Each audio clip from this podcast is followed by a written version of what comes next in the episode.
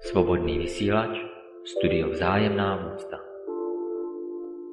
Pojďme se podporovat v našem vývoji na místo kritizování, propojovat na místo rozdělování, spolupracovat na místo soutěžení.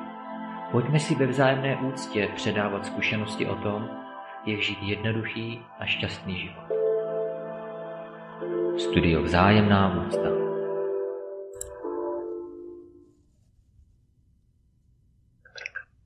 Zdravím vás, přátelé, ze studia Vzájemná úcta.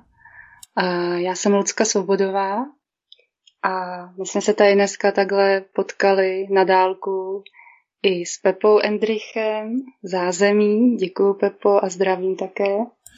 Já vás taky zdravím a zdravím všechny posluchače.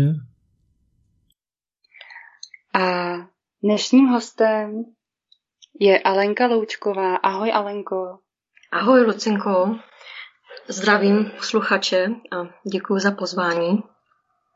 A, a já taky děkuji, že jsi přišla, že jsme se takhle připojili, protože my se připojujeme všichni takhle na dálku. A Alenko, ty jsi připojila z Hamburku? Přesně tak, no. Já jsem v Hamburku, nebo v, eh, na hranici Hamburg, Schleswig-Holstein. A Hamburg, no. Tak zdravíme do Německa a Děkuji. Alenko, rovnou, rovnou se tě zeptám, jak se cítíš? No, těžko popsat. Um, jak se cítím. Já jsem trochu nervózní z toho rozhovoru. A, a tak, ale vlastně je mi dobře. Tak k tomu se ještě, ještě vrátíme, jak je to možné, že člověk je nervózní a vlastně je mu dobře. Protože uh, ty se přesto, že je to vlastně jako náročný jít do něčeho, co není komfortní, tak se rozhodla do toho jít. Uh, tak uh, můžeš říct tedy, proč jsi do toho šla? Um, Šla jsem z toho, do toho z toho důvodu, že um, jsem poslouchala spousta, nebo spousta, několik rozhovorů přede mnou, teda ti, které jste pozvali do vašeho studia a vždycky jsem je poslouchala ráda a to z toho důvodu, že to bylo velice pro mě velice uklidňující. Uh, uklidňující v tom, že není jakože že v tom nejsem sama.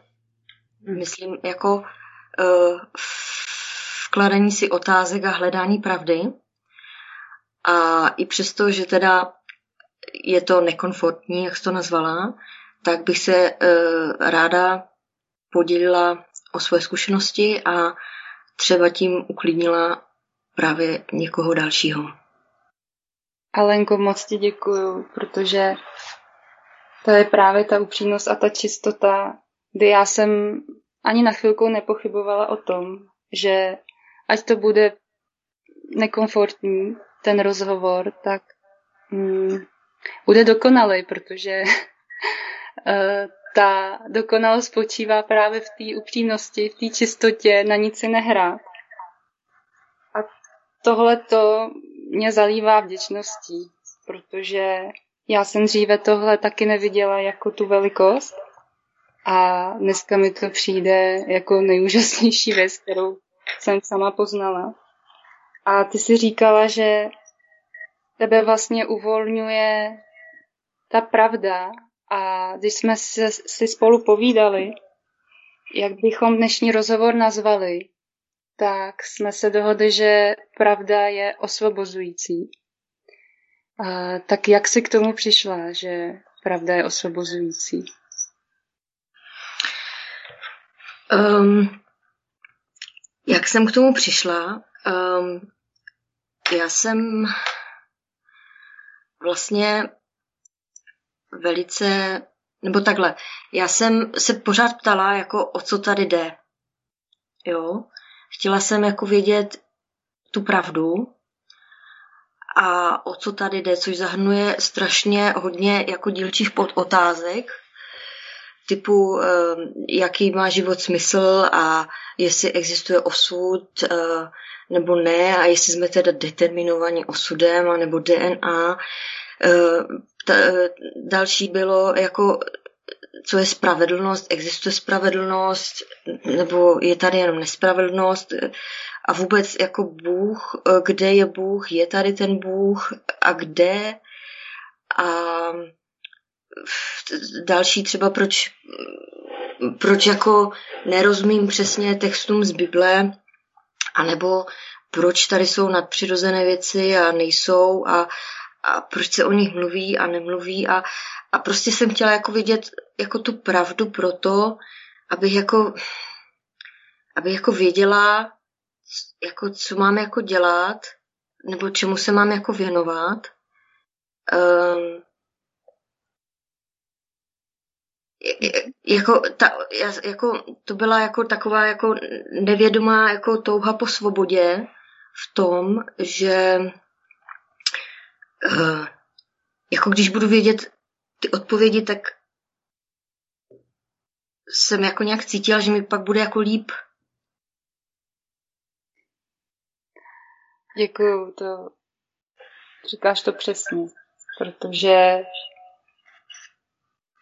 pokud bytost je nevědomá, to znamená neví, jak to funguje, ten princip a ten zákon toho univerza, tak trpí. Trpí víc, protože uh, hledá vlastně já to řeknu teďka jako takovou frázi, která není úplně přesná, ale hledá na špatném místě to štěstí, tu, to, co ho může naplnit. A neuvědomí si, že to není možné ho nalézt. Ale zároveň bez toho, aniž by takto nehledal, tak by nebylo možné, aby uh, si to mohl dovolit, aby, aby tu zkušenost mohl nazřít. Takže té nevědomosti trpíme vždy a ty jsi to nazvala dokonale, protože pokud víš, tak méně trpíš, protože uh, rozumíš těm souvislostem. To je, to je to poznání, to je ta moudrost. A tím pádem uh, víš, že nemusíš trpět víc, než je potřeba. Ty sama se vzdáváš toho, uh, jak říká můj, můj uh, přítel a duchovní učitel Lumír Láska, méně je více. Takže ty už nepotřebuješ hromadit něco, v čem to štěstí stejně nenajdeš. A stačí ti opravdu málo. Taková jako obyčejnost a vztahy ve vzájemné úctě. A to je na jedno obrovský bohatství a velký klenot. A umět být sám ze sebou to je pro někoho absolutně jako nemožný si tohle dovolit. Tak uh, chceš tomu ještě něco říct? Napadá ti k tomu něco? No, um, napadá, no ty jsi zmínila to slovo nevědomost, eh, kdy já jsem si ale tehdy, když jsem si vlastně kladla tady ty všechny otázky a hledala jako odpovědi a hledala tu pravdu, tak um, já jsem si jako tehdy neuvědomovala, jako, že jsem nevědomá, jako to slovo, ten termín přesně jako nevědomost, e, jenom jako jsem se jakoby zlobila nad tím, že proč to jako nevíme, proč to nevím já, proč to neví jako e, okolí kolem mě, proč jako, e, kde je ta pravda. Slyšíš mě dobře? Já to slyším dobře, ale teďka je to lepší? Není. Mohla bys si znovu položit otázku? Ano. Uh, že jsme se bavili o té nevědomosti, že ty jsi to nevnímala jako nevědomost, ale že jsi se zlobila mm, na to, jak to je a že jak jsi to nechápala, tak shledala tu odpověď. Tak jestli můžeš tam napojit, slyšíš mě teďka? Velice slabě, ale slyším, poslouchám, ano. A jestli můžeš tam napojit, že uh, co ti dalo teda odpovědi, nebo jakým způsobem, spíš se zeptám, si hledala uh, tu odpověď, aby ty ses nezlobila um, na to, jak se to tady děje, jak se to tady odehrává, jak ty věci jsou. Uh, jakým způsobem jsem hledala? Uh, tak nejprve já jsem hledala odpovědi nejprve jako v knížkách, později teda uh, v různých jako duchovních knížkách, nebo uh, hle, taky jako třeba jsem hledala v Bibli, ale tam mě to jako neuspokojovalo, protože ty texty mě nebyly tak srozumitelné. No a pak teda jsem narazila na uh, facebookové stránce, na Facebooku na jméno uh, Lumír Láska a díky němu jsem vlastně dostala odpovědi díky jeho učení, díky budovu učení a uh, zejména díky tomu uh, jeho uh, srozumitelnému výkladu o, na otázku, o co tady jde, jsem ty odpovědi našla. Mm-hmm. A co tě zaujalo na tom, eh, na těch odpovědích jeho? Mě zaujalo na tom... Čem byly jiné? Co mě na to, jako ta srozumitelnost, že, že mu jako rozumím, jako že tam, že, že nemluví v hádankách, jo, což mě tak jako vždycky do, doslova roštilovalo některé urivky z Bible nebo některé jako moudra lidová, kdy jako jsem tomu jako nerozuměla, když to eh, Lumír mě teda jako řekl přesně eh, a vykládá to přesně, o co teda jde. A velice jako rozvinul to, na co jsem si jakoby při mém rozjímání o, o smyslu života přišla sama, ale ne, nechápala jsem to ještě v takové jako hloubce, kdy já jsem si říkala někdy před deseti lety, jsem přišla to jako na to, že, že všechno jako skončí. Jo, že všechno jako má konec, že všechno skončí a tudíž jako skončím uh, já a a vlastně tím mě velice oslovil a zašla jsem se pak jako zajímat dál o to, co teda říká. Mm, děkuju. Mm. A jak si to, co on říká, nebo to, co on říkal, eh, začala realizovat ve svém životě? Jestli si vzpomeneš na nějaké konkrétní kroky, konkrétní zkušenosti, eh, díky nimž eh, si tu pravdu viděla, zahlédla a začala realizovat. Jak jsem eh, to zašla realizovat? No nejprve vlastně úplně ta první realizace bylo uklidnění. Bylo uklidnění v tom, že teda vlastně o nic nejde, což úplně taky není přesná odpověď. A další krok realizace eh, bylo rozvázání karmických svazků s rodiči. Mm-hmm. Můžeš to trošku popsat, jak to probíhalo, co to je, uh, aby posluchači si to uměli představit, protože my jsme tady um, už párkrát uh, v rozhovorech o tom si povídali. Tak uh, jak to bylo u tebe? Jak to bylo u mě? Uh, tak nejprve jsem psala mamce a po nějaké delší době uh, jsem teda napsala otci. A No, nebylo to jednoduché. Teď eh, nevím ani, kde mám začít. Někde začít. Nemá to řešení, tak co tě napadne? Rozvázání karmických uh, svazků. Uh, tím vlastně začal jakoby ten druhý krok realizace a v, to, v tom, že jsem pochopila a tudíž jako nahlídla programy um, chování a programy myšlení, na kterých jako jedu, si ujíždím a, a šlapu a um, díky tomu dopisu, díky tomu prvnímu dopisu mamce jsem vlastně uh, pochopila, uh, co znamená role oběti. Jako nahlédla jsem role oběti, což uh, pak teda mělo za následky jako změnu mého pohledu na svět.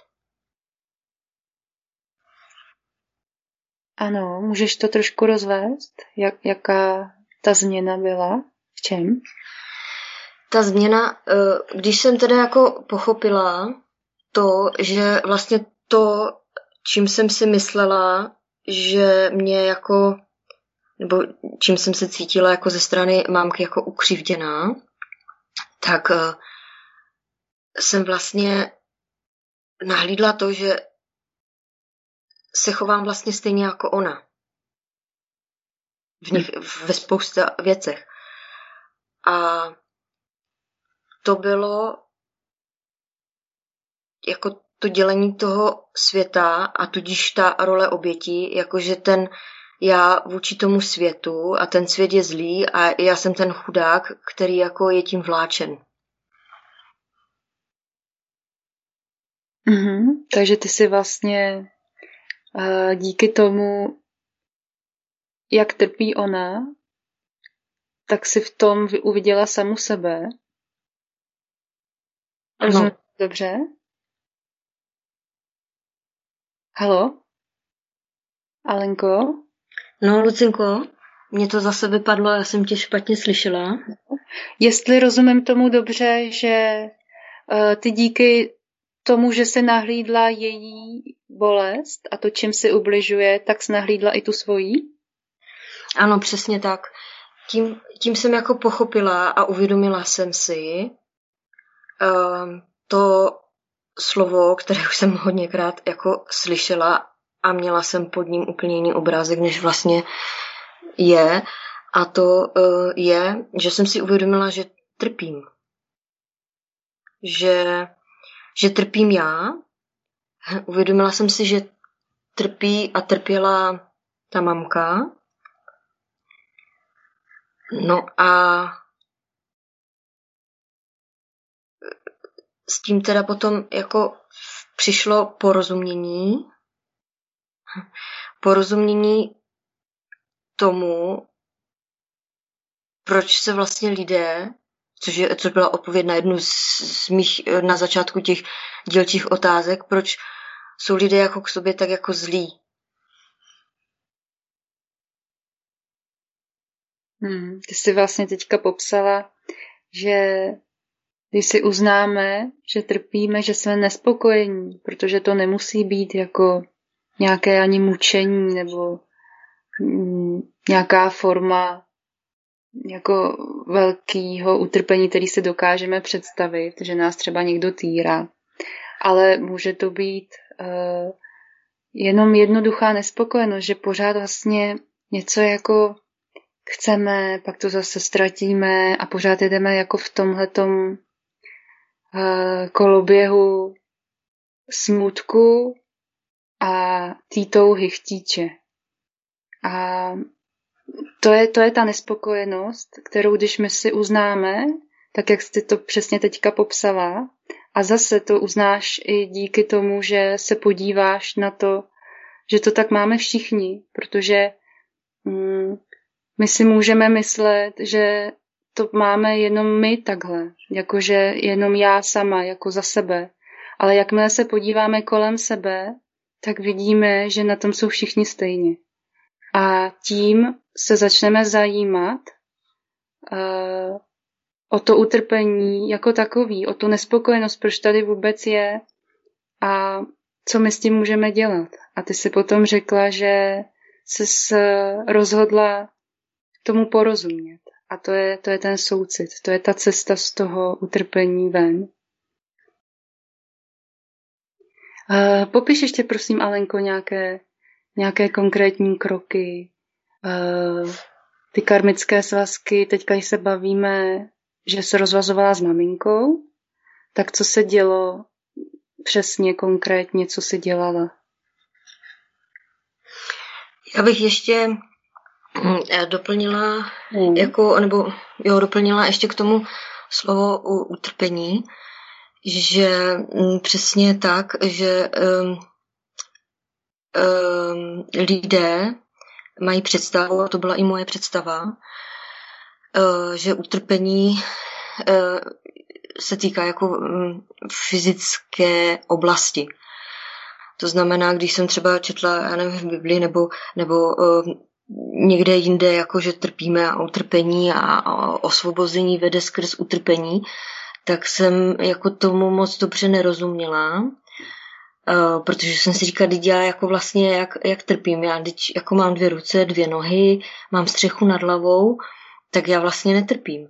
A díky těm karmickým uh, dopisům, nebo roz, díky těm karmickým, těm dopisům na rozvázání karmických uh, svazků, jsem si uvědomila, a to bylo jako opravdu jako veliké pro mě, že to utrpení není, že mě tady někdo bude řezat do nohy, ale že se jedná o mentální nebo psychické um, vězení.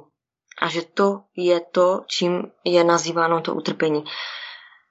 A když jsem to takhle jako pochopila, tak jsem to pak jako, pak, pak jsem to teda mohla přijmout, přijala a mohla jsem teda jako přiznat, že, že trpím. Do té doby jsem si to vlastně, to utrpení jako, tak jako ne to, ne, nebrala jako k sobě, jako k srdci, jako že a ne, a tak jako jo, chci jako to takhle jako vyčistit, ale jako to pro mě bylo teda zásadní pochopit, že jde o utrpení mentální. Děkuji, Alenko, že jsi to takhle upřesnila, protože v tom bývá často nedorozumění. A já ještě, než budeme pokračovat, kdokoliv by cokoliv měl k tématu, a tak můžete zavolat rovnou do studia na telefonní číslo 603 370 842 a nebo nám můžete napsat na e-mail zájemná úcta svcs zavináč hotmail.com. Také nás můžete oslovit na webových stránkách srdce pomlčka darmy.cz. A tak Alenko, moc děkuju, že jsi popsala tu nespokojenost, protože dokud my se neuznáme, že to takhle je, tak stále se vyhýbáme sami sobě, vyhýbáme se tomu, eh, kdo jsme a jak to máme. Tak eh, můžeš tedy popsat dál. Mm, ty jsi říkala, že jsi psala dopisy těm rodičům. Tak co, s těm, eh, co z těch dopisech tam popsala? Co jsem v, dě- v dopisech popsala? Já jsem tam jako sdělila vlastně to, čím jsem se jako cítila být ukřivděná. A popsala jsem tam samozřejmě teda jako ty, ty, ty pocity a jak jsem jako vnímala jako tu mamku a psala jsem to jako s porozuměním že vím, že trpěla. a že nemohla jinak z pozice toho jejího mentálního utrpení. Hmm, děkuju. Eh, takhle, když to říkáš, ty jsi to psala s nějakým průvodcem, nepsala jsi to sama, že jo? Můžeš to trochu ještě nastínit, aby si to posluchači mohli představit? Ano, já jsem dopis uh, psala s průvodcem. Ten první dopis jsem psala s, s paní Bibianou a ten druhý dopis otci. Přitom mě doprovázel a velice hodně mi pomohl právě Lumír Láska, kdy on je teda ten um, kdo navrhuje uh, jako tvůrce této metody rozvázání uh, karmických svazků s rodiči. Ano, a v čem ti to pomohlo, jako, že tam ten průvodce byl? To znamená, jenom víš, že kdyby ty si to psala sama, uh, jaký, jaký by v tom byl rozdíl? Umíš si to takhle představit? No, ten rozdíl byl uh, v tom uh, napsat to s pochopením a s porozuměním. Kdybych ho psala sama za sebe, bez průvodce, tak bych se asi, já nevím, asi bych se více jako zlobila, ale tím, že že vím, že vlastně ona, že jsme na tom, že ona byla na tom stejně jako já, že vlastně trpěla a nepřiznala si to a tak vlastně tím utrpením jako pak byčovala jakoby ty do okolí. Ano, takže uh, my vlastně, jak sami jsme zamotaní do těch vzorců s rodiči, protože kdyby ne, tak eh, se s nimi nenarodíme, nejsme, nejsme s nimi takhle blízko v kontaktu. Tak nevidíme ty věci nestraně, nevidíme, že jsme si rovní. Například můžeme být i přesvědčováni, že oni jsou něco víc a my něco míň. A nebo to může být naopak. My se můžeme povýšit a brát to, že nám ten rodič vždycky za každých okolností pomůže a tak eh, jsme jako nad ním a bereme ho jako samozřejmost. Eh, jak, jakákoliv varianta vlastně postrádá ten soucit a tu rovnost a eh, ten průvodce těmi karmickými svazky on má sám zažitou tuto zkušenost a sám rozvíjí a prohlubuje tohle porozumění, tedy soucit a tak lépe vidí ty vzorce, lépe vidí tu rovnost a tu nerovnost. E, proto ten dopis s tím průvodcem má vždycky čistší a e, hlubší dopad, než kdybychom si to psali sami, protože my to porozumění ještě v tu chvíli nemáme, ale tímhle my to můžeme nazřít a po odevzdání těch dopisů což je další krok, u kterého bych se chtěla na chvilku zastavit, eh, protože je spousta terapeutů regresních nebo rodinných konstelací, eh, kdy oni dělají vlastně podobnou věc, a, ale není tam vlastně ta, ten přesah toho, v čemž je právě ta metoda od Lumíra lásky úžasná, že uděláme ten krok do té smrti, krok do toho strachu, teď myslím do smrti toho ega, protože jít do strachu a potom toto všechno, co jsme chtěli říct těm rodičům a dovolit si to projevit, to znamená dát ten dopis tomu rodiči, je ještě jako další nadstavba té realizace tak eh, jak jsi to prožívala ty? Měla jsi strach ten eh, dopis tomu rodiči dát, nebo jak to u tebe probíhalo? No, strach dát, eh, vlastně já jsem, to bych mohla říct vlastně jako k doplnění té odpovědi, co se, k otázce, co se mě ptala předtím. Že te, eh, v čem jako to bylo dobré mít toho průvodce, je vlastně, že on mi pomáhal jako s tím strachem a to nejen, nejenom eh, ten dopis předat, ale vůbec ho napsat a hlavně vůbec tam vyjádřit, vůbec se tam jako vyjádřit, jako říct, eh, napsat, říct, prostě sdělit to, o čem jako se doma vůbec třeba nesmělo mluvit. Jo, jako, um, jako říct um, vůbec uh, jako, že se mi něco nelíbí, nebo vůbec zmínit to slovo trpím, jo, to bylo úplně jako no-go.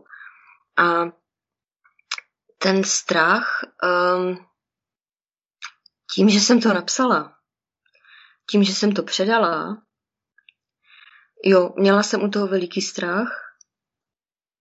No a tím, že jsem to předala, no, strach skončil. Už, už tady není, no.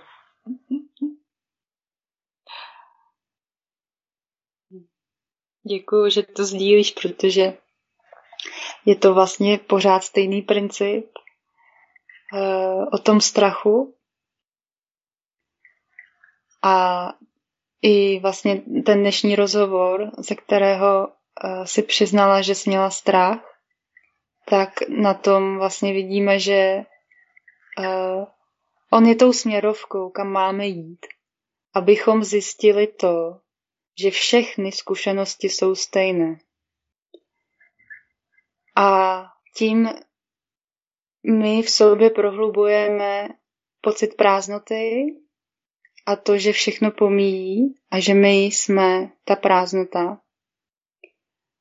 Ale bez toho, aniž bychom do těch zkušeností šli, tak to není možné, protože když se něčeho bojíme, tak to znamená, že je to pro nás důležité a my v tom tu prázdnotu nevidíme.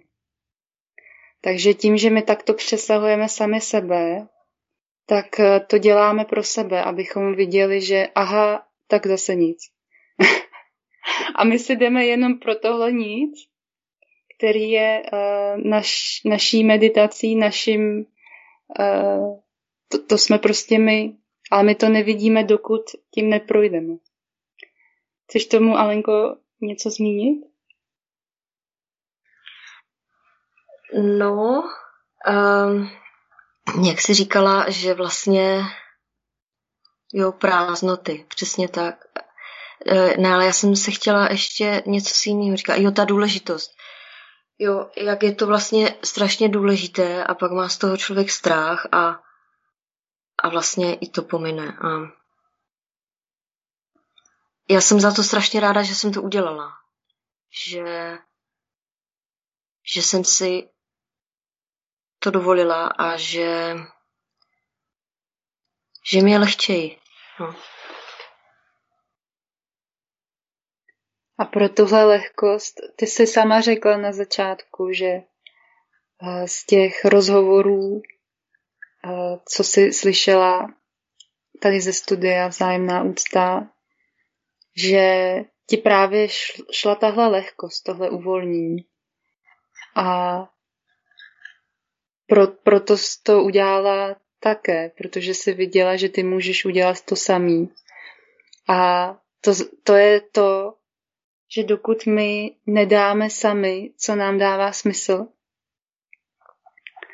tak e, nemáme tu zkušenost toho dávání, že se tím sami obdarováváme a zároveň tím otvíráme tu možnost, aby mohli dávat ostatní.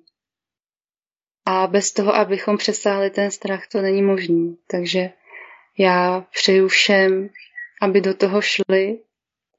A je to taky důvod, proč já za sebe tohle dělám. A vím, že je to i důvod uh, blahovolných přátel srdce darmy. A za to všem děkuju, protože to, co my v uděláme pro sebe, tak to děláme i pro ostatní. Je to, je to tato synergie. Takže běžte do toho a stejně to zanikne. tak uh, proč si to nedovolit? Tak, Alenko, ještě k tomu chceš něco? Uh, Lucinko, já tě slyším velice špatně. Ano. Tady přeskakuje mikrofon. Mohla by si zopakovat otázku? Já jsem se ptala, jestli k tomuhle tě něco napadlo doplnit, jinak bych šla už k další otázce. Mm, mm, půjdeme k další otázce. Ale jestli jsi moc neslyšela, tak právě nevím.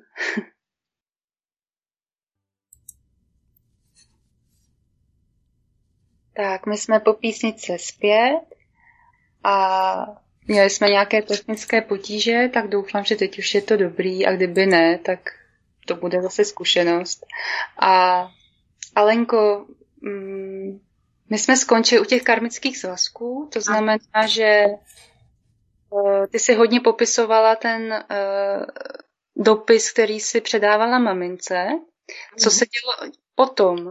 Můžeš popsat klidně, mm, co se dělo u tebe, nebo jestli chceš i třeba reakci té maminky? U mě se dělo to, že já už jsem teda zmínila, že jsem se cítila lehčeji v tom, že jsem si jako dovolila jako mluvit sama za sebe. To bylo u mě, u mě jako velice jako důležité, jako říct eh, nebo napsat, co se mi jako nelíbí a s čím nesouhlasím a s čím jako souhlasit nechci. Jo. Mm-hmm. A že už tady jako tuhle tu, hra, tu hrát nechci a jako po tom dopise ono to bylo takhle, že po tom prvním dopise teda jako maminka vlastně hrála mrtvého brouka a jako nic, jakože nic, tak je, jako jedeme dál a že nepřišla jako ani žádná odpověď, nic. A vlastně potom jsem o rok a půl později psala teda tomu tátovi mm, s, s pomocí uh, Lumíra. A um, tam jsem se zmiňovala v tom dopise tátovi i jako o mamce. A s tou prozbou, že ať to teda dá taky přečíst, že vlastně i tohle to by ona mohla jako vědět a nebo si přečíst a ta to, on to teda takhle udělal, poslal jí to, nebo dal jí to přečíst a dostala jsem odpovědi od obou rodičů. Já začnu tou uh, kratší. Od táty jsem dostala odpověď uh, jedne, jednou větou a jako ta jeho odpověď byla jako pozitivní. On, prostě jeho odpověď byla, že mě má rád. Ono mě to jako potěšilo a bylo to bylo to jako lehčí, byla jsem lehčí. Jo. No a co se týče potom té odpovědi té mámky, tak ta odpověď eh, byla velice nevím, jak to mám popsat, eh, jako brutální. Brutální, protože ona ten dopis, nebo ty dopisy, nebo ne ten dopis, jako to sdělení v tom dopise, považovala a považuje jako za výčitky. A tudíž nechce jako brání se tomu porozumění a vůbec jako vystoupení z role obětí a za to vlastně přišly eh, z její strany jenom urážky. Mm-hmm. Děkuju a když to teďka zaměříš teda na sebe, protože já chci k tomu jenom říct, že a pokud si dovolíte se takto projevit upřímně, A to hlavně tedy k těm rodičům, kteří pro vás od malička byli důležití. Jste najednou upřímní, protože co si budem povídat, ta upřímnost v těch rodinách je často velmi malá.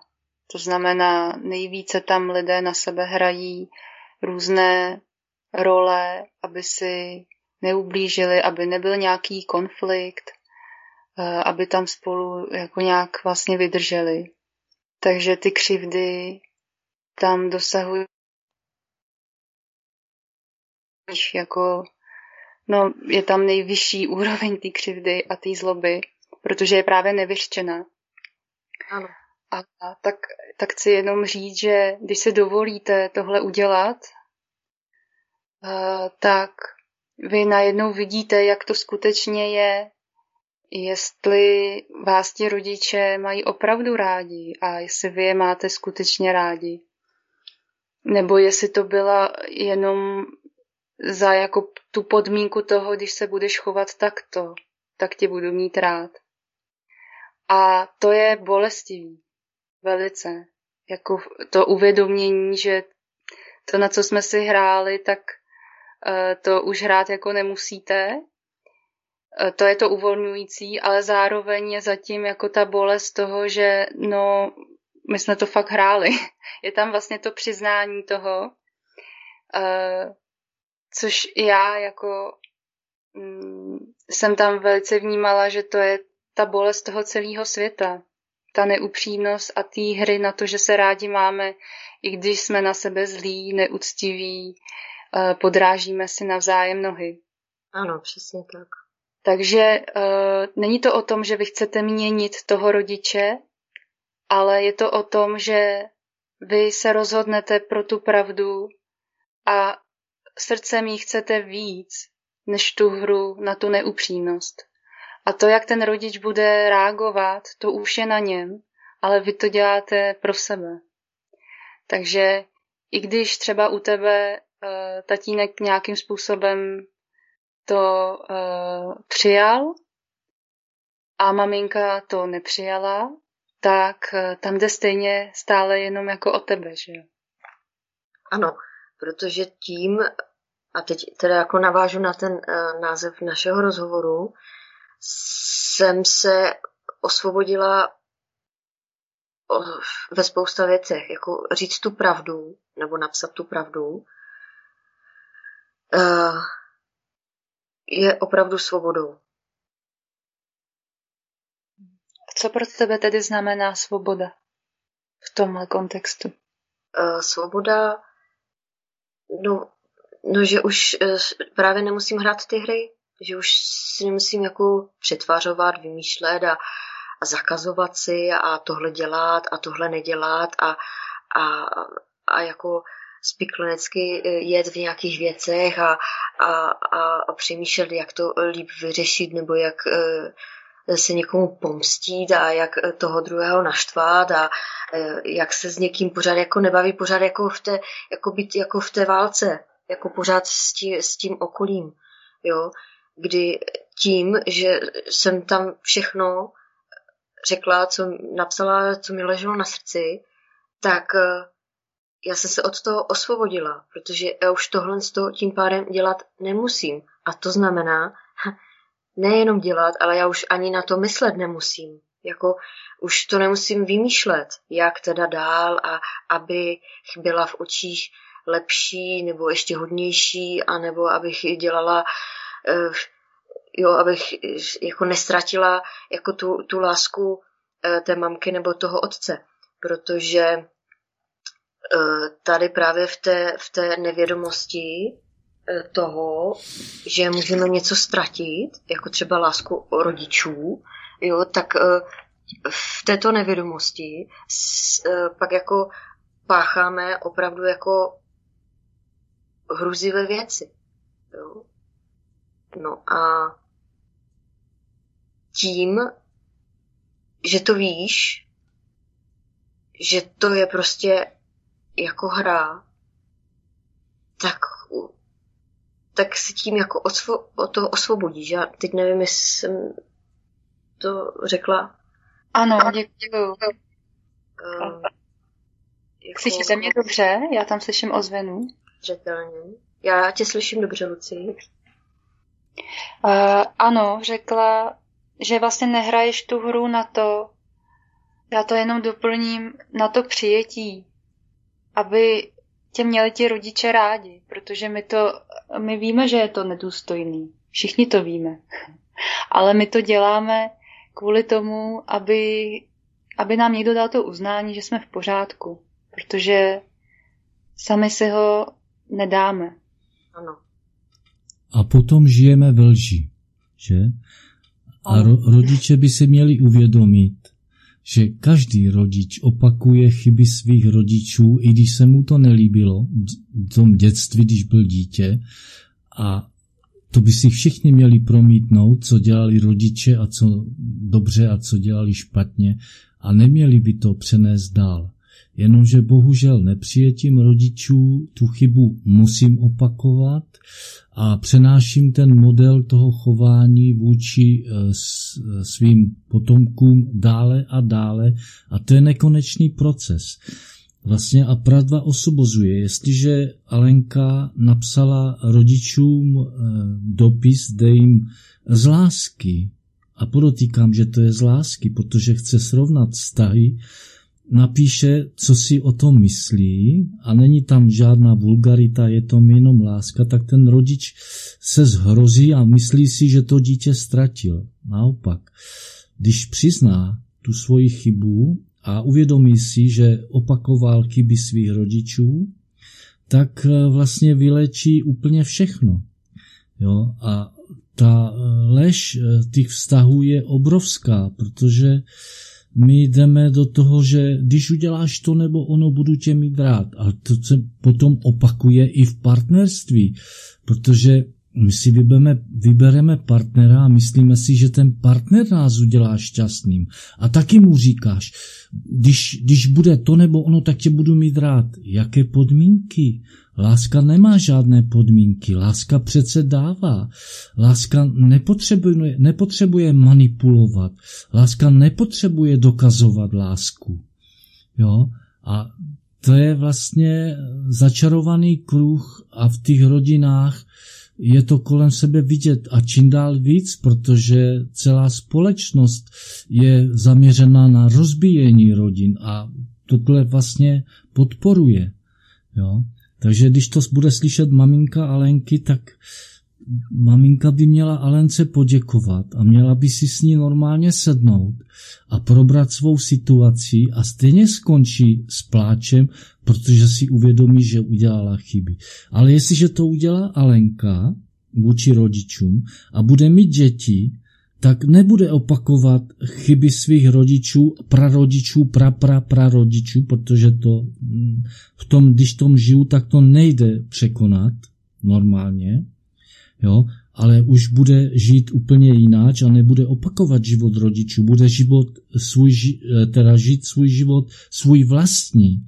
A nikdo nemá právo mi říkat, jak já mám žít jo, v tomto směru, protože já jsem svébytná bytost, já jsem bytost, která ví a zná svoji hodnotu a já ji neberu nikomu jinému, ale taky nechci, aby mi i bral někdo mě. A jedno, jestli to je rodič nebo te, protože dítě je dospělé a rodič ho musí mentálně propustit, protože jinak je to pořád závislé dítě.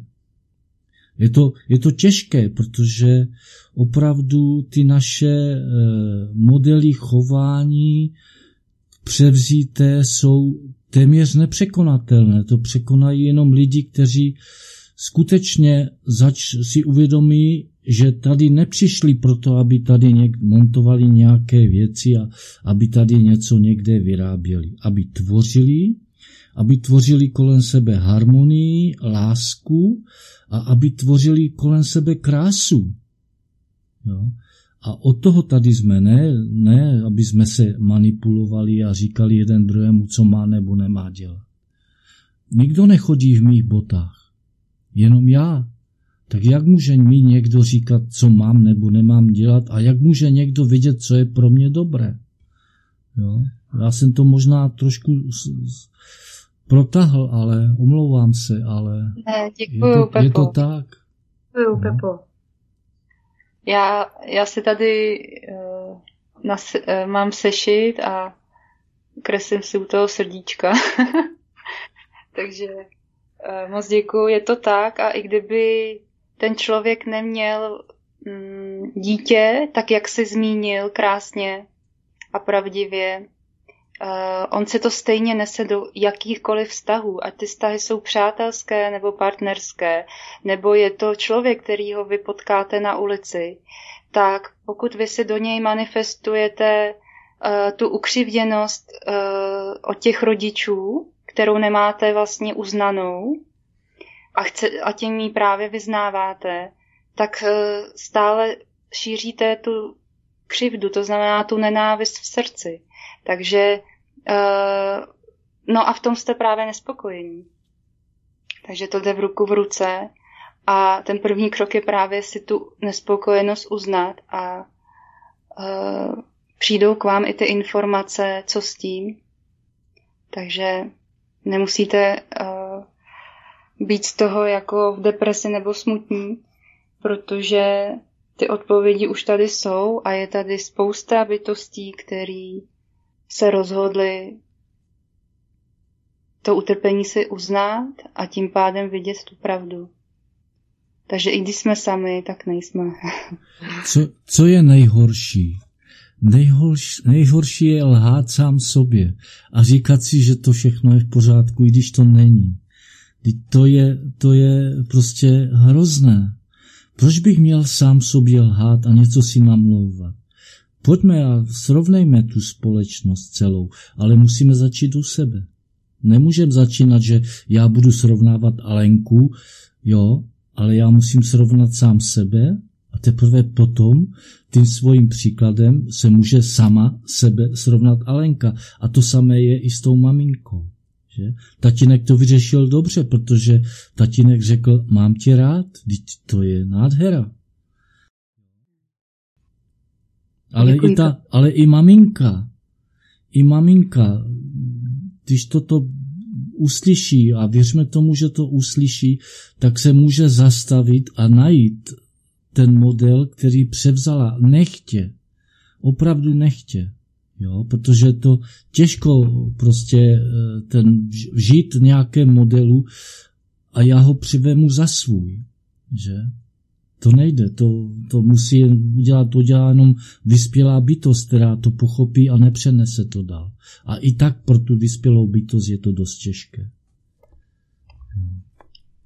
Ano, a já chci k tomu ještě přidat ten pohled, že dělat to sám pro sebe je to, co si můžete nejvíc dát a to přijetí toho, jak to je, je i o tom neočekávat, že to přijme někdo druhý.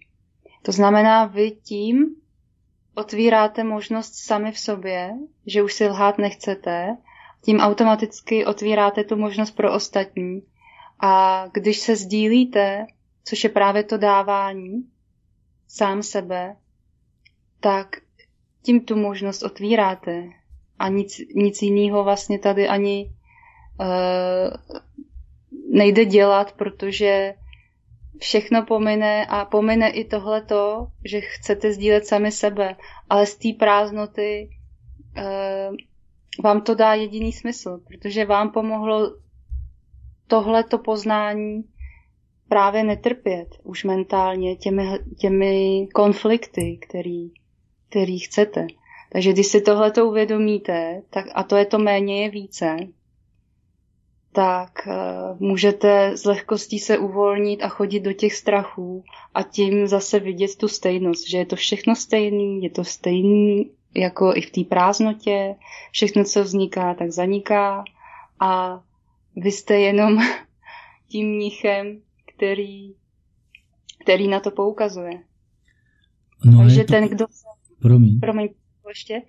Ten, kdo se na to zlobí, že vy se přirozeně projevujete, tak jak jste, tak uh, se zlobí, protože on se tak neprojevuje, jak by chtěl. Jo, a to je přirozená reakce a je, je to dobře, protože i když vy vidíte tu nenávist těch ostatních uh, na vaše pravdivé, na vaše pravdivé vyzařování, třeba, dejme tomu, takhle bych to nazvala, tak Mm, víte, že to je toho člověka, že to nemá s váma nic společného a nemusíte kvůli tomu se stydět a mm, neprojevovat se tak dál.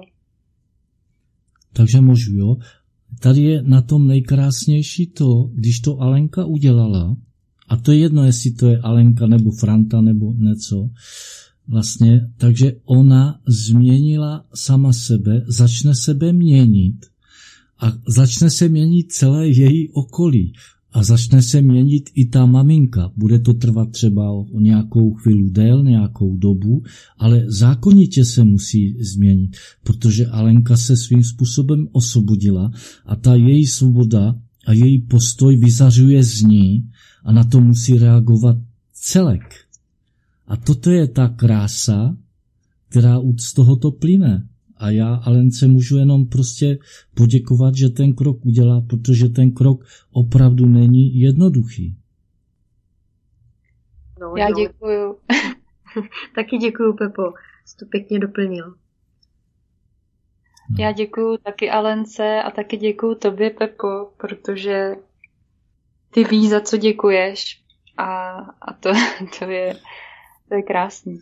A já bych navrhl, protože to téma je velice těžké.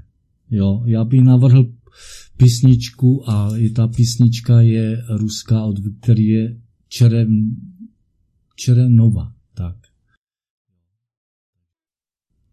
Můžem? Jo. Alenko i Pepo, moc vám děkuju. A my jsme se teď bavili o těch vzorcích, kterýma si ubližujeme. A Někdo by se tě, Alenko, mohl zeptat, no ale když nebudeš hrát tyhle hry a nebudeš v tom konfliktu a v té nenávisti, tak co tady teda děláš? Co jako, jak se realizuješ, nebo nic neděláš?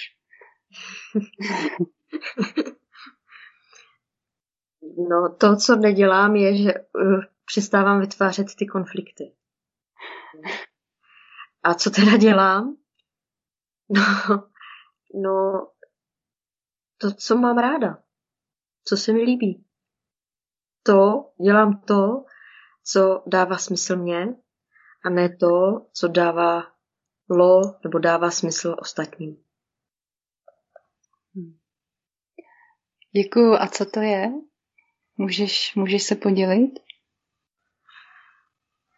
Uh, tak například uh, to, že třeba tady mluvím a sděluji poměrně uh, citlivé nebo křehké věci, uh, je to, co mi dává smysl. Jak jsem říkala na začátku, um,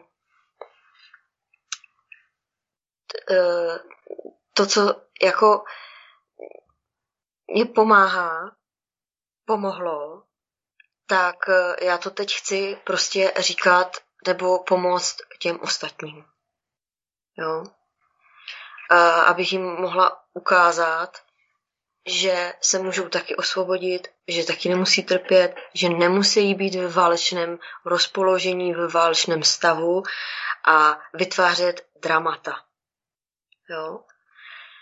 E, protože vlastně, když eh, jsi v tom dualismu a, a šlapeš v tom uh, programu uh, toho ano a ten ne, jo, tak uh, se tím vlastně strašně jako trýzníš, jako bičuješ a tohle už teda jako mi nedává smysl. No. Mm, ano, děkuju. Je to vlastně pořád to dělení toho světa na dobro a zlo, co jo a co ne. Ano. Což když se na to všichni jako zaměříme skutečně, tak to má každý úplně jinak. No. To znamená, že uh, zákonitě k tomu konfliktu dochází. A samozřejmě, že všechno, co my tady prožíváme, je sen, takže je to i sen o tom konfliktu nebo sen o nekonfliktu, ale my to v tom těle vnímáme, jestli je to příjemný nebo nepříjemný.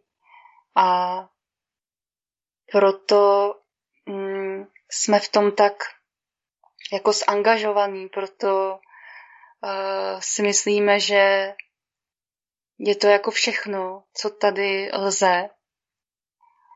Ale když se dostaneme za, za tu dualitu, za ten přesah toho, že ať se tady děje cokoliv, tak to má zákonitě svůj začátek i konec. To znamená, že to, co vzniká i zaniká, eh, je tu jen na chvíli a eh, co teda je to věčný. Že když bychom se eh, zaměřili na to, co nezaniká a ne, ani teda nevzniká, tak můžeme vidět, že ta prázdnota je to, co nás objímá. Že se nemusíme bát té smrti, protože mm, to je ta norma. Ve skutečnosti tak to je. Nejde to jako odestát. A tomu, když se pokloníme tomuhle zákonu, tak začneme vidět ty kvality právě v té obyčejnosti, v té křehkosti, zranitelnosti. Alenko, máš tomu ještě něco? Nebo Pepo? Děkuji, Lucinko, jsi to pěkně doplnila. Ne, ne, nemám k tomu teď nic. Já, já taky ne. Děkuju. Tak. Dobře.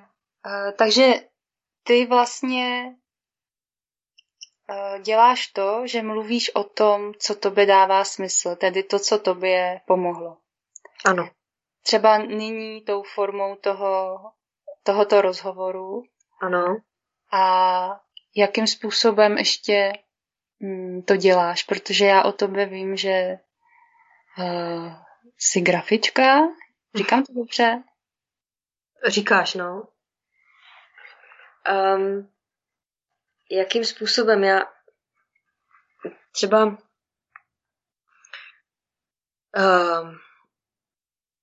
jsem, se podílím e, i na e, překladu takového malého návodu k sobě, kdy autorem je e, Lumír Láska. A jako dělám to proto, abych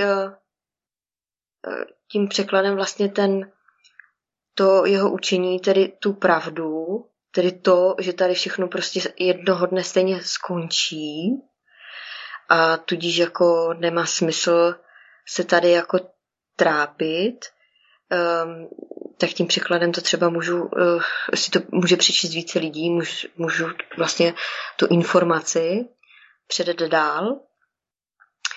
Uh, co dál, jako eh, ty jsi zmínila grafička, jo, grafička, uh, umělecká grafička, já vytvářím, já teď krejuju obrázky uh, v, jako buď na počítači, nebo, nebo v ruce. Um, to mi třeba, jo, ani nevím, co mám k tomu říct, jako prostě mě to jednoduše jako baví, dělá, dělá mi to radost.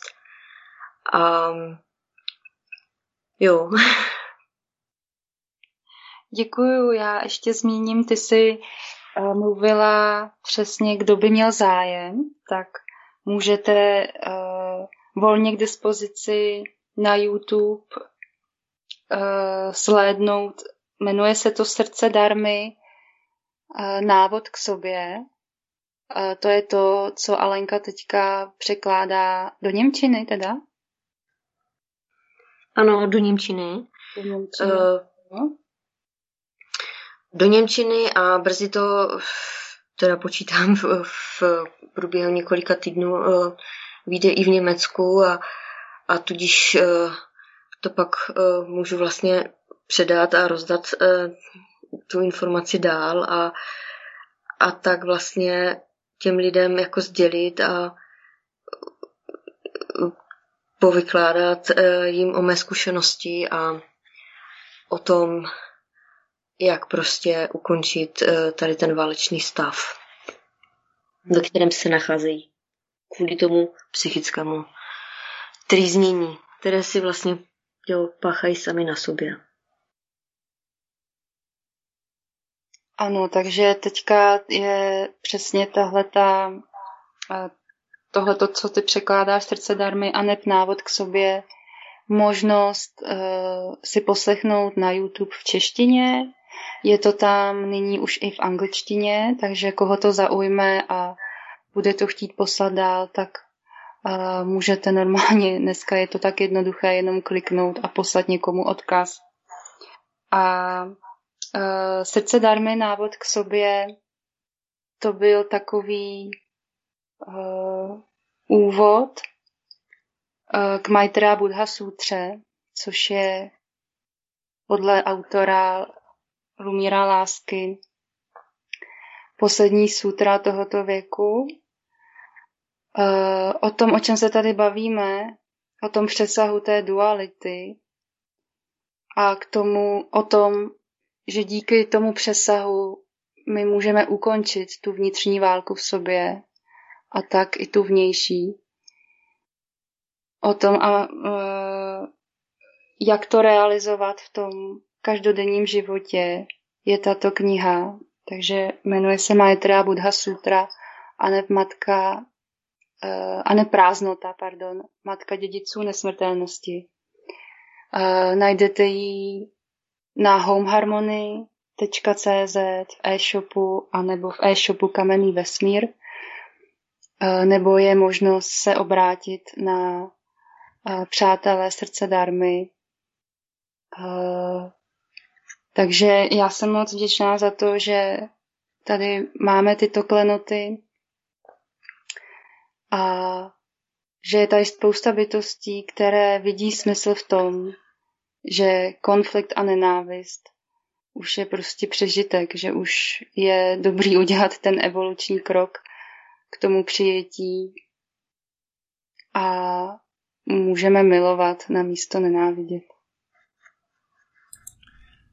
Já se jenom zeptám na okraj. Eh, bude Vesak, svátek Budhy. Myslím, že u nás bude prvního pátý. Děláte taky něco v srdci darmy takového? Eh, Děkuji, Pepo, za otázku. Eh,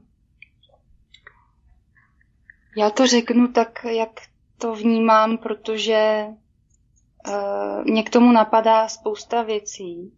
A to, že srdce darmy, i když máme vlastně tři klenoty, že se klaníme Budhovi, Darmě a Sanze, tak my nemáme žádnou jako tu tradici, že bychom vyznávali vlastně buddhismus, jo, ten ismus ano. který třeba spousta tradicí a směrů má. Protože eh, a zároveň ta karma toho je, že já jsem měla potkat Budhu, který uh, Budhovo učení, což je právě toto, o čem se bavíme, ta obyčejnost a ta prázdnota a ta realizace té pomíjivosti, je vším a ta dharma je to, co tady všude je. To znamená věci tak, jak jsou a sanga je pro mě uh, společenství přátel, kteří se podporují v tomto a jsou upřímní a dává jim to smysl. Takže já ve svém srdci to mám takto, nikdy jsem nebyla buddhistka a vlastně ani nevím, kdy jsou buddhistické svátky. A, ale zároveň se, jsem ráda za to, že ty nauky tady jsou, protože oni nesou Eh, to připomenutí toho poznání. Ale také mám i tu zkušenost, že spousta buddhistů eh, raději vyznává právě tu tradici eh, a to, co jako jenom proto, že to takto je a že se to takto jako nese a že si to takto přečetli, že se to takto učili, ale často tam není ta zkušenost tak hluboká. A je to hodně jenom vyčtený a pak, pak je to takový jako fanatismus a ty lidi jsou hodně v nenávisti, takže nevím, jestli jsem ti odpověděla, ale tohle mě teď k tomu napadlo. No já nevím, jak je to prostě na druhých koncích republiky, tady se Vesák slaví eh, víc jak 20 let, eh, Není tu žádný fanatismus, nakonec vidíš, že já jsem eh, zapojený do slovanského hnutí a přesto budu klidně uznávat Budhu a všechny učení, duchovní učení. A nevidím v tom rozdíl, protože všechno vede k jednomu cíli a nebudu se myslet, že něco je lepší nadřazené druhému.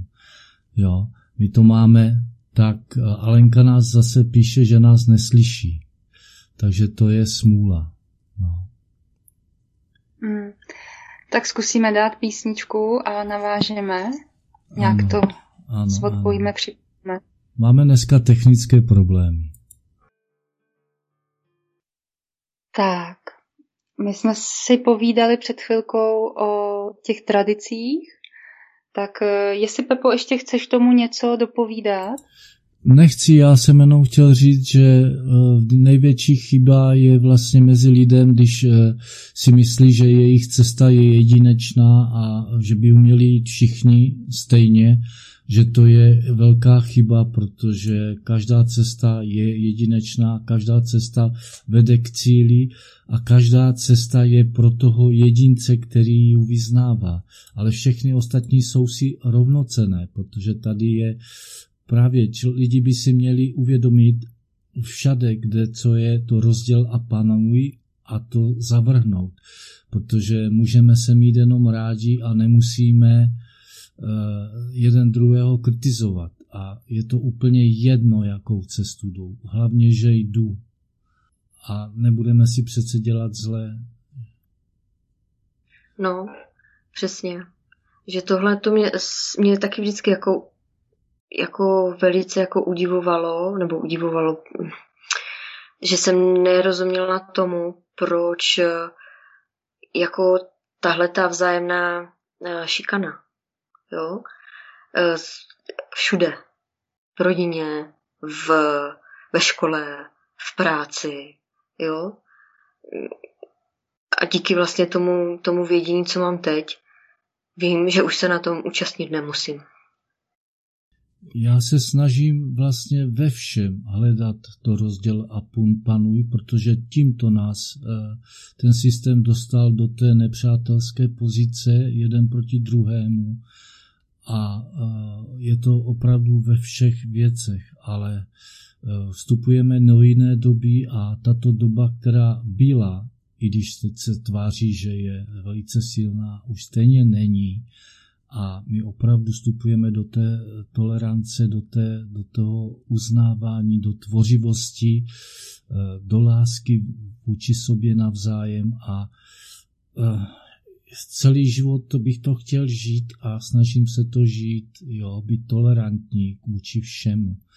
Ano, je třeba tady jsou náboženství, které jsou vyloženě nepřátelské, ale ty jsou řízené, jsou ty náboženství tři, ale ty jsou řízené z jednoho centra. Ale já se nedívám na ty, kteří ty náboženství vyznávají, že oni jsou ti nepřátelé. Oni jsou obětí toho uh, systému, a stejně jednou přijdou na to, že jsou obětí a opustí to. Jo, to hledejme, hledejme k sobě cestu, hledejme k sobě porozumění a jenom tak můžeme změnit tuto planetu opravdu rá, ten ráj, jo, ten zlatý věk. A navíc to tady dokazujeme, protože já opravdu eh, vyznávám svůj původ, slovanský původ a vidíte, že tady prostě dělám něco takového eh, s tím eh, s srdcem darmy a jsem rád, že ho mám tady na studiu. Ano, to, to je právě ta vzájemná úcta, že uh, mě k tomu napadá, jak se říkal, že tam, kde je, rozděluj a panuj,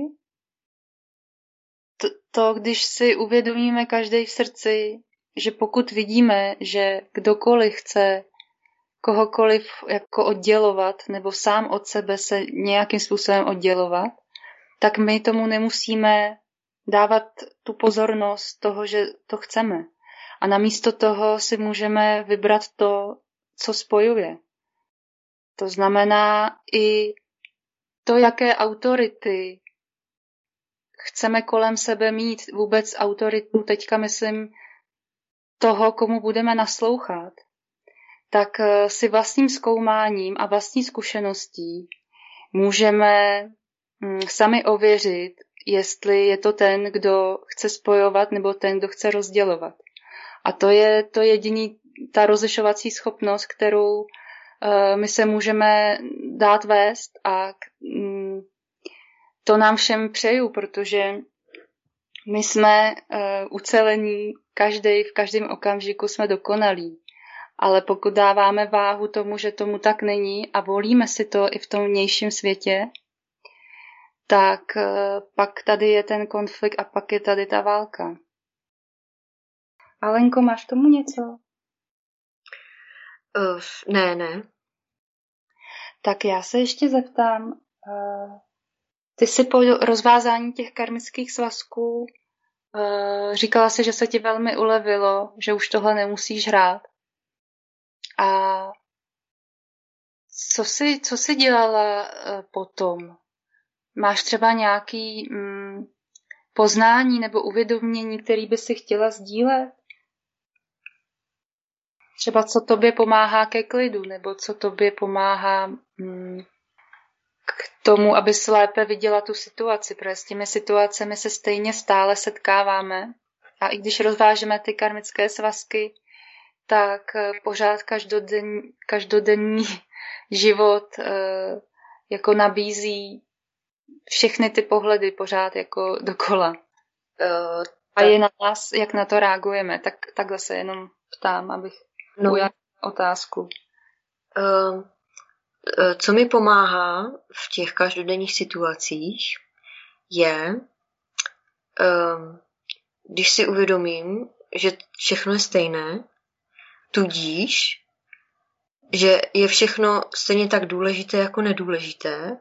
To znamená, pomůže mi to, když si uvědomím, že to nemusím brát tak vážně. Jo, že to není důležitější než něco jiného. Jako opustím, um, nebo snažím se opouštět od té důležitosti. Mm-hmm. Děkuju. Uh, máš nějaký jako nástroj, jak se sebou třeba promlouváš, nebo uh, ti stačí vlastně tohleto rozhodnutí to vidět, nebo jak to vůbec zaregistruješ, že je to důležitý? Cokoliv z toho tě teďka napadne. Jak to zaregistruji, že je to důležité? No, že, že se tím vlastně zabývám v hlavě. Hmm. A věnuji tomu pozornost. A tam, kde věnuju pozornost, tak tam je vlastně ta důležitost toho. Takže jak k otázce, jak se sebou rozmlouvám, normálně se sama sebe ptám, jako jestli to opravdu chci, jestli mi to stojí za to se tím zabývat, jestli se chci nacházet v takové situaci, jo, jestli je to opravdu tak důležité být v této situaci, nebo vidět tu situaci takhle. No a když se sebe tak jako dotazuji, nebo sebe dotazuji, tak um, není to jako, že přicházejí odpovědi ve smyslu, teď někdo na mě mluví, ale ve většině případů to je tak, že jako já se sebe zeptám a odpovím si sama. A jestliže po té odpovědi se cítím, jak to, to ani není jako cítění, prostě když jsem, když se cítím jakoby dobře, jo, při pohledu na tu, tuhle tu situaci a reakci, tak vlastně vím, co mám dělat, nebo já nevím, jak, teď jsem se v tom docela zamotala. Jestli by bylo já, já já tam vnímám, protože to dobře může být zavádějící, co toto dobře vlastně je, protože uh, pro no. mě v tomhle ohledu to dobře je, že tam je právě to prázdno. Že ta mysl už na to nemá jako co říct ve smyslu toho vymýšlení, jak se tím zase dál zabývat. Ale že ty dáš vlastně tu odpověď, která je pro tebe tím vysvobozením a pak podle toho víš, jak konat. Uh, rozumím tomu tak, že já no, to tak s sebou mám, já popisuju svůj jako... Já jsem myslela tím dobře jako uh, tím dobře jako ta upřímnost k sobě. Tak jsem to myslela. Jako opravdu se sebe upřímně zeptat, ani nejde o to se upřímně zeptat, jako spíš upřímně odpovědět. Mm-hmm. Zdá mi to stojí za to, tuhle tu situaci jako brát jako důležitou. Důležitou v tom, jako ve smyslu důležitější než všechny ostatní. Mm-hmm. Mohla bys dát prosím příklad nějaké situace a toho sebedotazování, protože spousta lidí si to třeba nedokáže představit, jak to probíhá. A mohla by to být možnost jejich svobody. Totiž eh, teď mě zrovna nic nenapadá. Um, nějaký příklad. Um... Třeba před tímto rozhovorem, jak, jak, jestli jsi to, jak jsi to řešila, jestli ti chodily nějaké myšlenky. No, tak jak jsem to řešila, jo, tak zase jsem se teda vrátila k tomu, co jako vím, to znamená, uh, proč uh, být nervózní z rozhovoru, když je všechno stejné. A pak se teda jako ptám, a opr- jako chceš se tím opravdu jako uh, zžírat, jako tou nervozitou se zžírat, jo? A, a takhle jako vlastně se jako tím uklidním. Jakože si řeknu, ne, teď je to stejný jako jít uh, pověsit prádlo, tak uh, to mi teda pak přinese teda to uklidnění. A, a jakoby nadhled, jako nadhled ve smyslu, uh, že se do toho jako úplně neponořím. Jakože třeba z nervozity by pak mohl vyvstát uh, uh, strach, pan, uh, jako šílený strach a ze šíleného strachu pak jako panický atak a, a já nevím, pak třeba koktání a, a, a třepání hlasu a já když si třeba uvědomím tu, tu, tu nervozitu, tak, tak v té chvíli jako začnu jakoby se sebou pracovat ve smyslu atak a stop a tak e, proč nervozita a chceš jí mít, tu nervozitu? Opravdu se tím chceš zabývat? Chceš se v tom jako máchat, jo? A, a tím se jako odlehčím, nebo jako postavím nad, nad tu věc. Děkuju, jak jsi to popsala, protože tam je právě takových pár uh, jako předpokladů k tomu, aby člověk šel sám k sobě. A to je první věc se zastavit se sebou, to znamená, aby vůbec zaregistroval právě to, co se děje, třeba ta nervozita. A pak eh, ta komunikace se sebou, jestli mě to dává smysl teď v tom, tomto okamžiku se takhle tady trápit a nebo si vybrat tu možnost, že to vlastně opustím, že i když fyzicky se nějak cítím, tak já stejně nemůžu udělat chybu, já nemůžu být ani lepší, než jsem teď. A my jsme se e, spolu včera spojili e, a povídali jsme si o tom. A smáli jsme se v obě tomu, e, když jsem říkala, že, že to je jako když jdem na záchod, tak tady vedeme rozhovor. A to je právě ta stejnost. A čím víckrát do toho člověk jde, tak tím tam zase vidí tu stejnost, že to je opravdu stejné.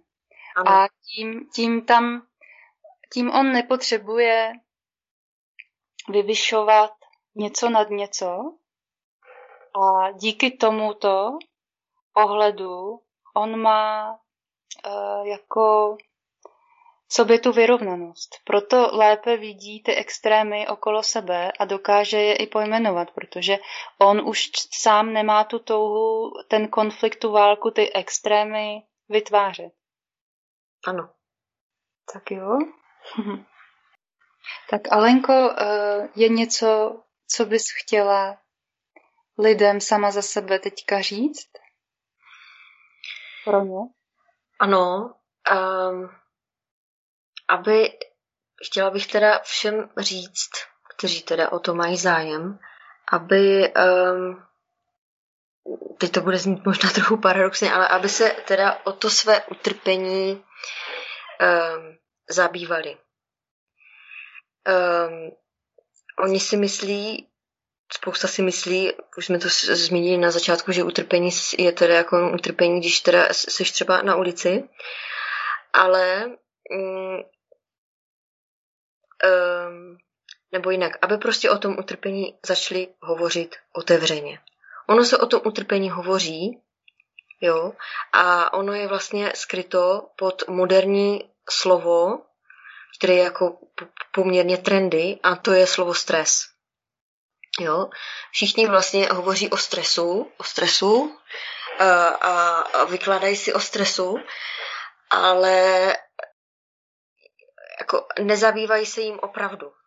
Já teď nevím, teď jsem se trošku ztratila, um, jak to přesně říct. Um, zabývejte se tím stresem, protože když se jim budete zabývat, tak se pak budete zabývat, jak z něho ven. Děkuju, děkuju.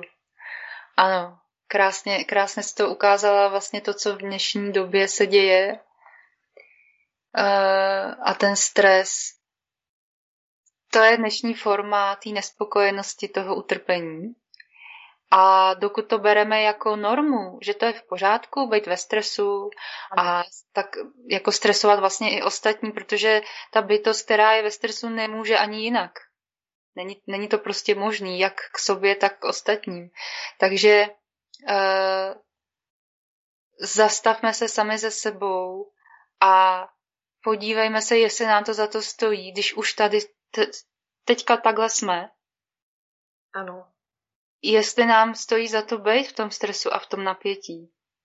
A čím hlouběji vy do toho půjdete, tak eh, a já vám to slibuji, protože mm, není to ani jako možný, všechno se děje ve vašem zájmu, takže když vy ten zájem o sebe uh, projevíte, tak se vám budou odkrývat další slupky toho poznání, kdy vy uvidíte, proč jsem ve stresu, eh, důvody, příčiny, následky, které se tím vytváříte.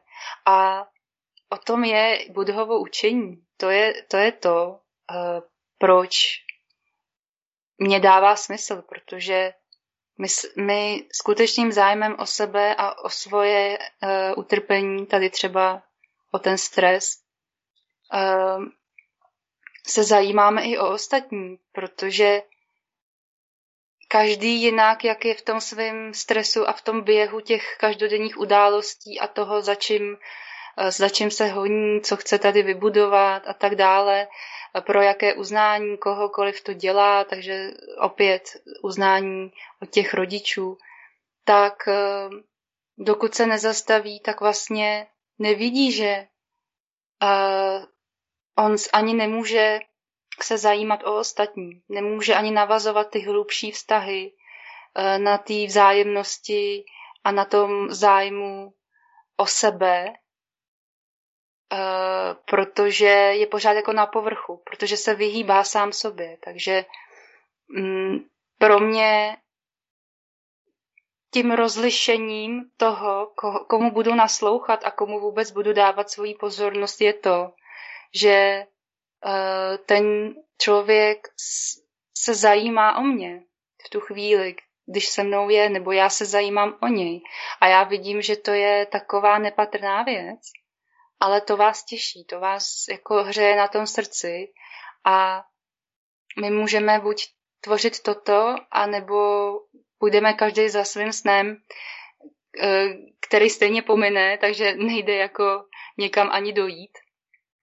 A uh, tím pádem ani nemůžeme mít ty hluboké vztahy, nemůžeme tu lásku, kterou všichni vlastně chceme. Proto se zatím honíme, nemůžeme ji realizovat. Ano, přesně. A tohle je pro mě i důvod, proč eh, jsem v sance srdce darmy, protože já jsem viděla, že tam je toto nabízeno a je to až tak obyčejný, že eh, z dnešního pohledu mně to přijde jako ta norma, ale když se pak rozlídnu kolem sebe, tak říkám si, že to je takový štěstí, co jsem si já sama dovolila a že ty lidi kolem mě toho si dovolili taky.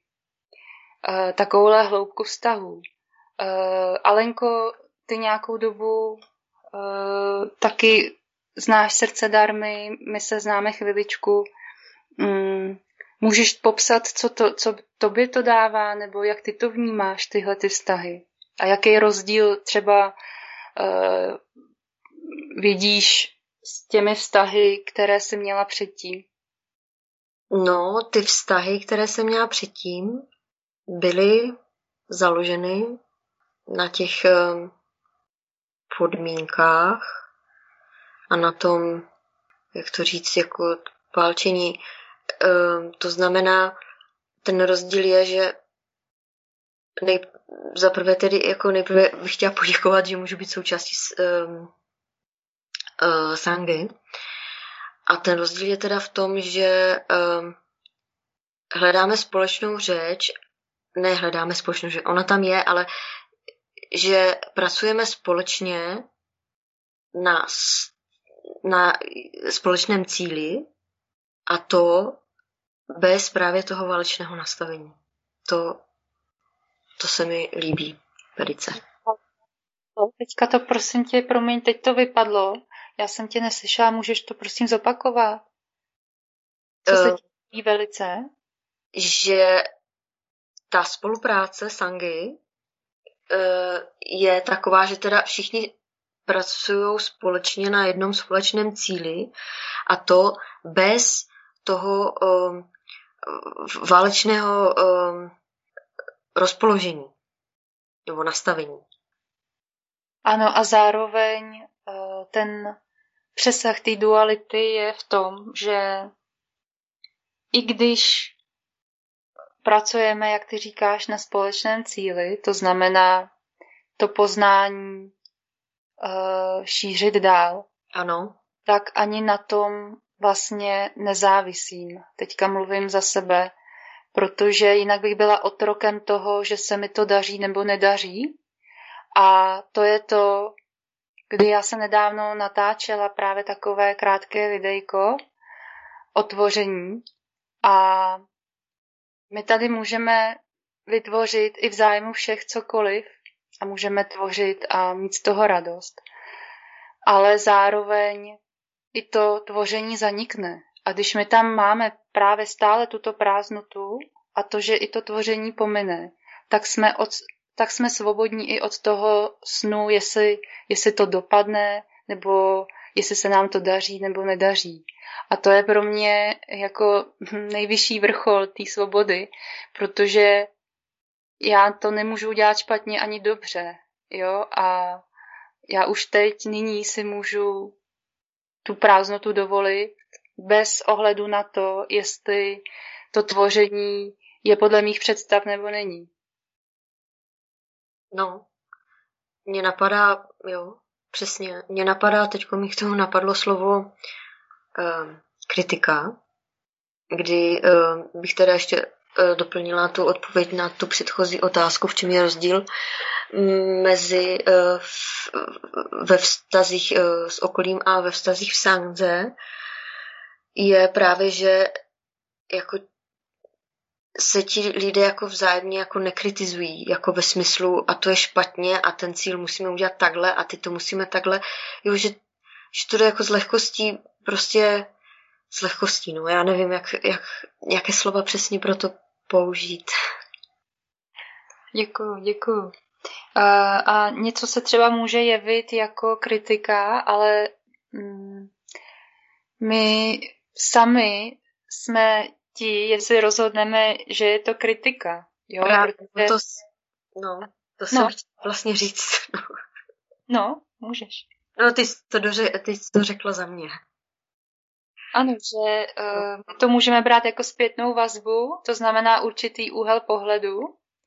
A sami na základě nějaké třeba té argumentace z té druhé strany nebo z toho jiného pohledu můžeme vidět, jestli nám to jako dává smysl, anebo ne. A uh, to je právě to, že když my se to nebereme osobně, to znamená nechceme uspět v očích těch ostatních, nechceme to nekonečný stálý přijetí od ostatních, tak v tom můžeme být sami sebou a tak i koukáme na ostatní. To znamená, že my neočekáváme od nich uh, nic uh, jako zlého, ale zároveň má, uh, jako všichni toto vidění světa nemají. To znamená, uh, když my se soucitně podíváme na někoho, kdo nám říká něco kritického, ale v tom záměru, že nám právě chce ublížit a chce nás třeba ponížit pod sebe, aby,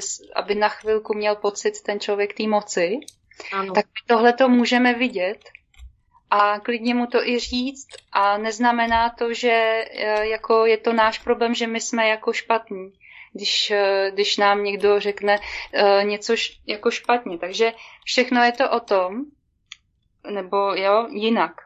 Všechno je to o tom, v jakém záměru, v jaké motivaci tady uh, spolu mluvíme, jak se vůbec spojujeme. Takže tady jsem dala teďka jenom dvě, dva jako příklady, kdy ta důvěra v té sanze, kde tyhle ty věci se taky zjemňujou a uh, mnoho let jsme naráželi a je to lepší a lepší, ale my si to řekneme a nemusíme se tím trápit týdny, měsíce, roky ukřivděnosti. A to je, to je ta síla uh, té sangy a těch lidí, kteří se chtějí právě spojovat v té zájemnosti a netouží potom rozdělování. Ty jsi to řekla moc pěkně. Pepa se směje. ne, já jsem, já jsem že jsem se nevyblokl a komunikuji s nastupujícím studiem, tak proto jsem se smál. Jo, takže se omlouvám. si... Ne, ne, to je v pořádku. Já, já bych to klidně už nasměroval tak, že bychom se rozloučili, protože ten poprvé za tři roky ten přenos je teda katastrofální. Jo. A e, doplním to písničkama. Jestli vám to nevadí.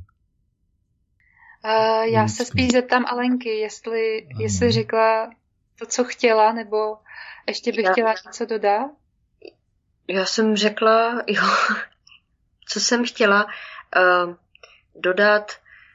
Um, teď mě nic nenapadá. A pak, uh, jak to ukončíme, tak mě napadne deset věcí.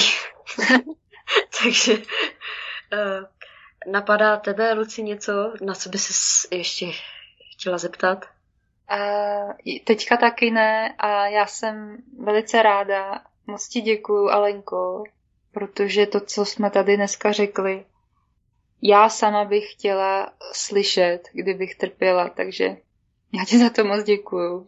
Teďka děkuju, děkuju tobě za tu možnost um, jít do toho strachu a překročit to um, ten vzorec uh, nesmět se projevovat. Ano. Nesmět se popravdě projevovat, protože jinak bude člověk za blbce. Hmm. A děkuju za to. Děkuju. Děkuju. A já děkuju ještě Pepovi a svobodnému vysílači za tuhle tu možnost vůbec tyto informace, aby tady byly, protože svobodný vysílač mm, toto nabízí a já jsem za to velice děčná, takže děkuju a zdravím tím i Pavla Hlávku, zakladatele Svobodného vysílače. Mějte se krásně. Děkuju.